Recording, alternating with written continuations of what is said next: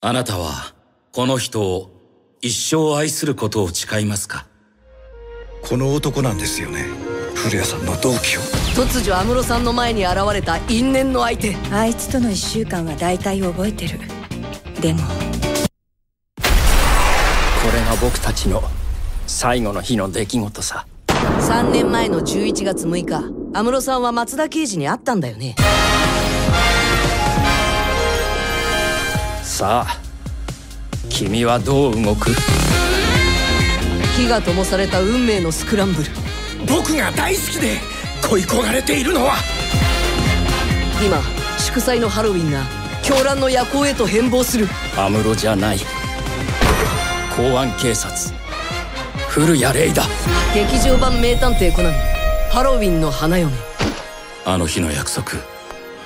まだ果たせてねえんだからよ。